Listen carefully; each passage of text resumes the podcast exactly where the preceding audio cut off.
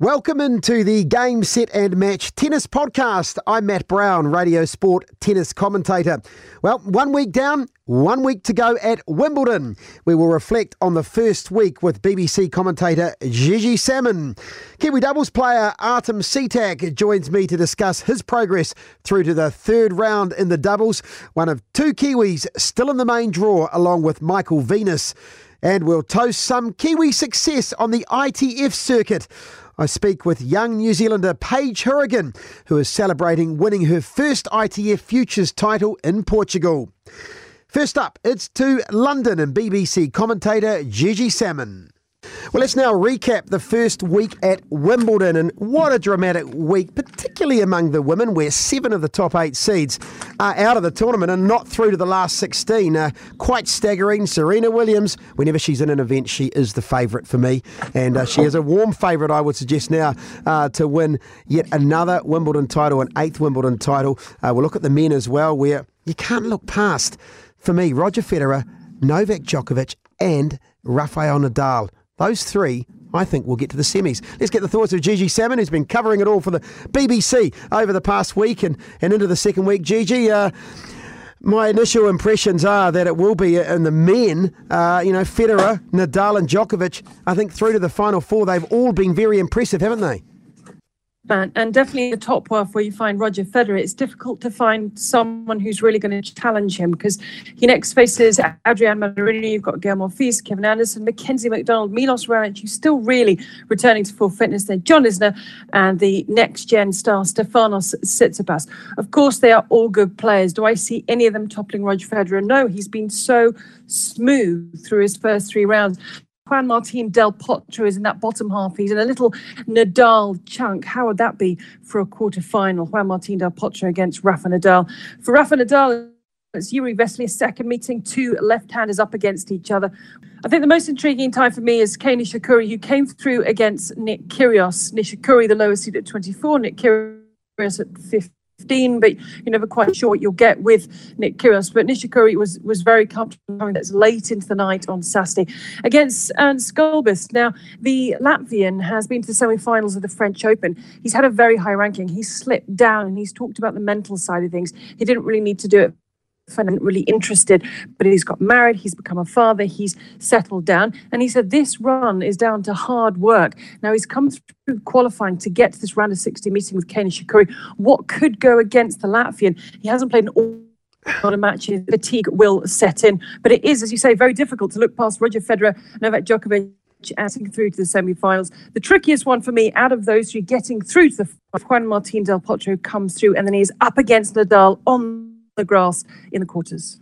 Yeah, it just will be absolutely fascinating. Um, I guess Raonic too, coming back from from injuries, um, he's looked pretty solid, hasn't he? Uh, if he serves well, he's always going to be a threat um, against whoever he plays, um, and it could well be a, a Raonic Isner quarter final. And I start thinking the old 70-68 in the fifth set when I think of those two going head to head. Geez.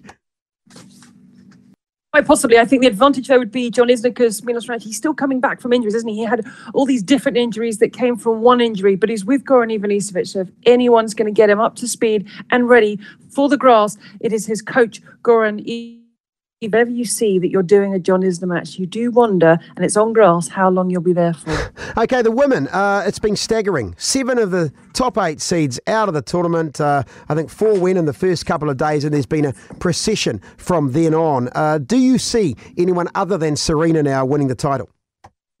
It, it's difficult, isn't it? I had picked Simona Halep at the start, but she obviously is still tired from winning the French Open and everything that came with after that, going back to Romania, TV shows, speaking in front of packed stadiums. It's a life changing occasion, and I imagine it's difficult to get yourself immediately back on track. And Hsieh Su-wei, just if you're not at full focus and concentration, and the bag of tricks from the player from Chinese Taipei can knock you over as it did. It's hard to look around. The bottom half of the draw, which features Serena Williams, features the only player left in the top 10, Karolina Pliskova. This is the deepest she's ever gone at Wimbledon. You'd assume she's natural for this surface, being a big server, but she has struggled here. I do not see her coming through against Serena Williams elsewhere. Camila Giorgi, Ekaterina Makarova, Kiki Bertens, Julia Gogo, the skin and out of their mind might do it because Serena Williams is isn't still the Serena Williams of old. She's still working on getting the fitness and seven games, seven matches in two weeks is going to be a tough ask, but you feel the stars aligning. The top half of the draw, a lot more interesting. Angelique Kerber against the returning Belinda Bencic is fascinating. Alison Van Uytvanck, who defeated the defending Chaser in the second round, takes on Daria Kasatkina, who defeated Ashleigh Barty, who's been the best player in form on grass at the moment. So there's some really intriguing matches in the top half. Can I see past Serena with everything that's happened? It was decimated, the seedings in the women's draw. You do feel that it could be the fairy tale ending. She could level Margaret Court with 24 Grand Slam titles and win her first Grand Slam since returning as a mother. Gigi Salmon there looking at the singles action from the All England Club.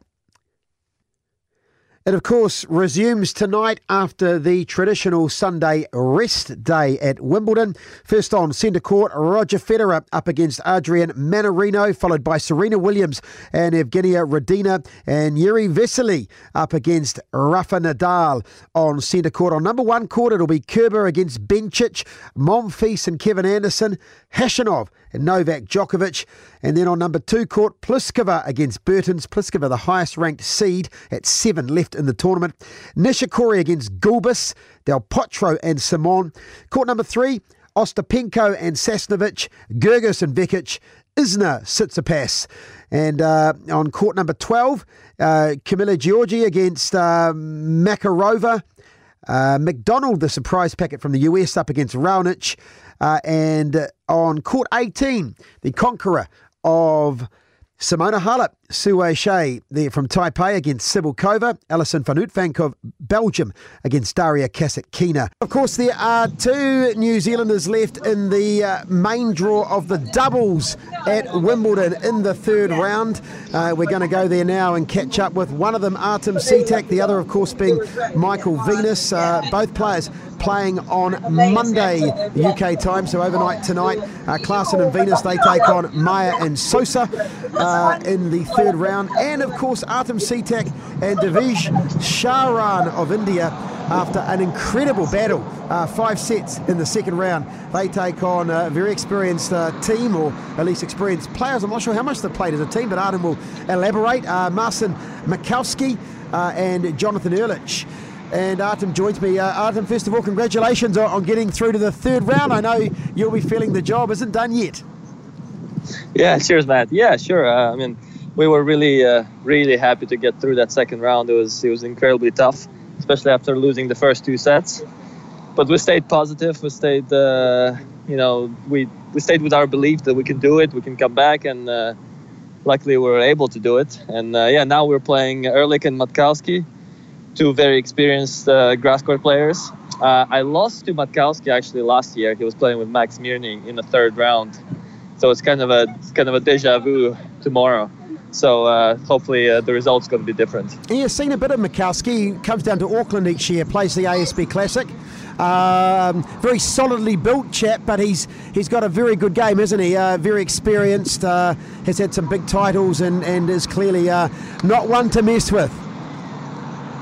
Yeah, his uh, his serve is absolutely massive. I think he can serve uh, around 230, 235, and on grass uh, that helps a lot. Um, so uh, that's going to be uh, difficult to return. but uh, yeah, but we, we, I think we have a good game plan. we know what we have to do. we know a little bit about their weaknesses and and how we can win that match. So hopefully we can execute tomorrow. After all, it all comes down to execution and who's better on that day. What do you like so far about your combination with Divij? Because, of course, it is still in the early stages, only really coming together after the clay court season, after the French Open. So you haven't had a lot of time together as yet.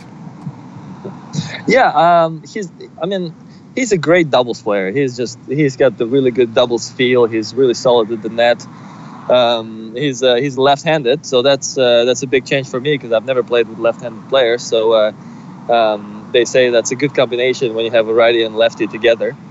And then also, I think uh, mentally he's very strong because uh, like when we played um, yesterday and we were down two sets to love, his mentality didn't change at all. You, you didn't see any doubt in his mind that we can we can actually win this and and that's uh, that's a good that's a good feeling because I was getting a bit angry uh, when we lost that second set. Uh, uh, I'm usually very positive myself, but uh, he actually uh, I'll, I'll, he actually w- was even more positive than me. So that's that's great. So maybe maybe that belief you know gave us confidence that we can do it together.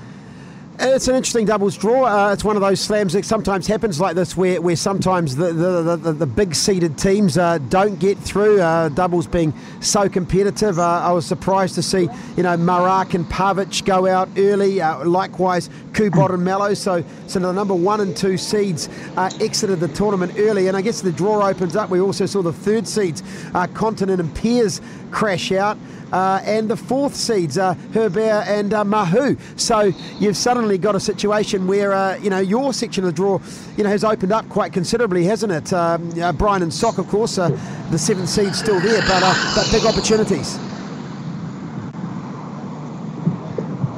Yeah, it's. Uh... Carry on. I lost connection. No, carry on. You're there. You've got me. Yeah, yeah. Okay, yeah, I can hear you now. Um, yeah, I mean, obviously, uh, you know, top four seed, uh, seeds losing first round, first second round. That's uh, that's very rare, and uh, and the draw has been op- uh, has opened up, and anybody can win. But I've been saying that for the last few years, just looking over the last few slams, um, that uh, anything is possible. Anybody can beat anyone. every match is very difficult, and you take you take one match at a time, anything can happen. I mean, like I said before, you know, Mike won French Open, and now he's in a great position also to go deep here. They're playing Mayer and Sousa. Um, they were supposed to play Marach Pavic, but obviously those guys lost first round, and we were supposed to play Kubot Melo second round, and I mean third round, and then uh, and then uh, they lost. So yeah, um, hopefully uh, we all can take advantage of that. It's interesting. I mean, I know I talked to you at the French Open when you played Cabal and Farah. That was going to be, you know, arguably one of the biggest, the biggest match of your career to date. I mean, this this kind of like feels like it because you are going to be career high ranking after Wimbledon, regardless of the result tomorrow, Artem. You're closing in on the top 30 in the world. I mean, that's that shows the consistency and the and the form that you've had this year. But you know, clearly um, this is an opportunity, isn't it? And, and, I suppose, you know, you can only take it one match at a time. But I will forgive you for, for dreaming big because uh, this is a great opportunity if, if, you two can keep playing well uh, to go really deep. Yeah, of course, and that was uh, that was my goal for the last uh, few years. Uh, two three years, I've always been saying top 30 is the goal, and uh, I can get into all the masters and and play the big events, and that's a that's a goal of of most uh, doubles players ranked uh, between 30 and 60 is to to burst into into that bubble where um, where you can play masters all the time. And uh, yeah, we're really close right now. Uh, we're not going to be thinking about it tomorrow, obviously. It's going to be just one point at a time. Uh, just uh, really enjoying being at Wimbledon, playing on the on the holy grass of of Wimbledon, and hopefully, hopefully we can do it tomorrow. We'll see. And great stuff, Artem. Well, of course, all the very best uh, for your match uh, against uh, Erlich and uh, Matkowski. Uh, let's hope uh, you can uh, get the job done and reach the quarterfinals. Cheers, Matt. Well, of course, while Wimbledon very much centre stage of the tennis world, New Zealanders do some pretty good things overseas too. And Today we can celebrate Paige Hourigan, who has captured her first ITF title uh, at a tournament in Portugal, uh, winning through qualifying and then uh, really racing through the main draw, winning the final over a Zimbabwean opponent uh, earlier today in straight sets, uh, 6 4, 6 3. And Paige uh, joins us. Paige, congratulations. Wow, thank you so much. It must be a, a pretty special feeling to uh, to have your first title. Uh, only recently, of course, uh, going out on tour, having uh, come through the, the college system in the US, and to and to be making a, a, really good fist of it early on must give you a lot of encouragement. Yes, it's very exciting. With just my third tournament, um, being able to get a title is is super super cool and very good for the confidence. So I'm just excited for the rest of the summer and obviously my career ahead of me. Just tell us about the, the week in Portugal because uh, you, you had to you know come through qualifying initially just to get into the main draw, and then you, you beat a series of players who were ranked uh, considerably in some cases uh, higher than yourself. Um, yeah, the week in Portugal's been great. Um, I was a little bit worried coming here because obviously I was traveling by myself, but I met a few girls that I really got along with and they were watching my matches which really helped like to have somebody there to cheer you on you know in the tough times so Um, yeah, it was just great. I played some really good players and came out on top. I just think it's just really good for me confidence wise um, moving forward, and I'm just yeah really excited. And of course, you get to the weekend, and uh, and there's a qualifying, uh, I guess, nearby at another tournament, a 25k US tournament. Uh, this one you've just won as a 15. So for the semi-finals and the final, you had to play two matches in a day. Yes, I did. Um, the semi final I played, and then I had to play a girl who wasn't too good, so that was kind of a good draw for me, and it wasn't too much energy that I had to use up on that, but it was definitely time consuming and difficult to turn around for the next day. Um, and also, I thought the final the next day was going to be in the morning, however, it wasn't. So it was just difficult going back and forth with travel and everything. So, yeah, I just, it was just a little bit of a, uh, I guess, a learning, a learning curve and stuff for next time. But yeah, it was. I mean, it was pretty full on, but I'm just happy that I was able to get the win instead of losing twice today. Yeah, what was the so obviously your focus? I, I suppose when you go into today, you know, you really want to to perform at your best for the final. Do you? And you had to play in the morning uh, the second round qualifying match. Uh, you, you never want to make excuses, but but was your mind in the right place going into that second round uh, quali quali match where you were obviously uh, you lost quite heavily? Yeah. Um, honestly, what was going through my mind was, oh my gosh, am I going to have enough energy to last? And I think like the worry that I had in my head um, influenced my tennis and my performance a lot. Um, I didn't think it would, and I was trying to really stay positive with myself. But the girl isn't a bad player; she really can play, and uh, yeah, it was just difficult. I was just really happy that I could turn it around because losing that match this morning wasn't a good feeling going into the final, but. Yeah, I was just really happy to turn it around, to be honest. And what sort of distance between the two venues? Uh, it was 30 minutes, but I mean, with traffic, it can take a little bit longer, and I had to wait around for cars and stuff. So it's just, it's not the fact that it's like 30 minutes away. It's just the fact that you have to go there, and then you know, it's just like a lot of, a lot of stuff. I guess it's uncontrollable, but just difficult when you're just trying to focus on playing tennis. Now, I know talking to uh, Neil Carter from Tennis New Zealand, the Fed Cup captain, mm. he's been in quite regular contact with you. And, and what other what, what sort of support are you getting in terms of uh, you know as you as you start this transition from from the college uh, from the college system out in the big wide world where you are, as you say, you're, you're on your own, and it and it's tough when you are having to go through ITF tournaments. But but I guess the, the good news is you've won a lot of matches, and I'd imagine yeah. uh, you know your ranking is already going to go up. I think around about 150 places from where it was last week, uh, next week. So I guess you're, you're taking quite big steps in the right direction. Yeah, I've been speaking to Neil most days, just kind of call him and like talk to him about my matches and how I'm feeling and stuff. And he's given me um, some advice because I had some struggles this week. So it was really good to have him there to talk. Um, Simon is also messaged me to let me know, like to you know keep in contact with him after college and let him know. But Neil has been the main person I've been in contact with. Um, it's good to have people to just speak to about that and just like kind of coach you and tell you to kind of stay on track and stuff. It's just been yeah really good to have him there to talk to and also my mum too. Super nice to have the family cheering from so far away. So it's cool. It is indeed, and and so Paige, uh, obviously you didn't qualify then for this this uh, event this week in Portugal. So what is the the schedule from here going forward over the next few weeks?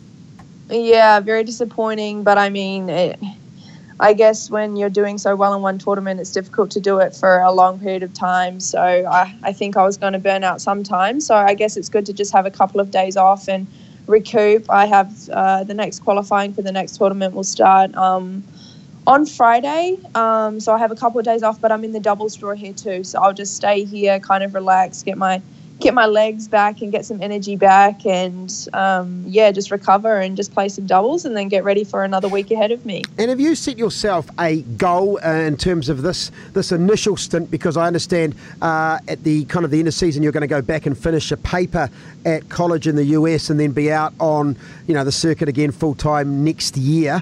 Uh, so mm. what is what, what, were your sort of initial goals uh, when you when you did go out uh, you know full time for this period um, my goal was to kind of make it to 500. Um, that was the goal that I had in my mind, but obviously, like some things happen. And right now, I'm on track, and I'm really, really excited. And I just hope I can continue to play good tennis. I I mean, it's always nice to have a number in mind of where you want to be, but it's all about improving also and improving my mental. So it's just, yeah, it's just super good to start off strong, and I hope I can keep it up for um, for the rest of the time. But in the fall, um, where I'm when I'm taking my papers, I'll also have the opportunity to leave school and play some more pro tournaments. So that will give me another opportunity to boost my ranking. And uh, just finally, too, I'd imagine you draw some inspiration when you see what Erin Routliffe did uh, mm. in terms of uh, you know taking that gamble to a point, get to London, play Wimbledon qualies, and suddenly find herself in the main draw playing the uh, the third seeds in the French Open champions in the doubles. Uh, uh, you know, just great to see, and and, and good to see another Kiwi excelling in the women's game. Yes, of course. Me and Erin are really, really, really close friends, and I've also been in contact with her a lot since I've been here, and she's been one of my biggest supporters, telling me how proud she is of me, and I've been telling her how proud I am of her because she's also doing such great things, and we've had the odd call and just kind of caught up with each other. But um, yeah, I'm so proud of what she'd done, and it was just really last minute for her. So I actually didn't even know she was going to Wimbledon until she was there, and I was like, wait, what? But yeah, just so proud of her, and um, I'm excited to see her soon and hopefully do big things when we come back to New Zealand and play um, ASB Classic, hopefully. Fantastic stuff, Paige. Well, really appreciate uh, your time and uh, look forward to follow uh, your progress. Uh, congratulations. Thank you. Thank you so much. Nice speaking to you. Paige Hourigan there, ending this edition of Game, Set and Match Tennis Podcast.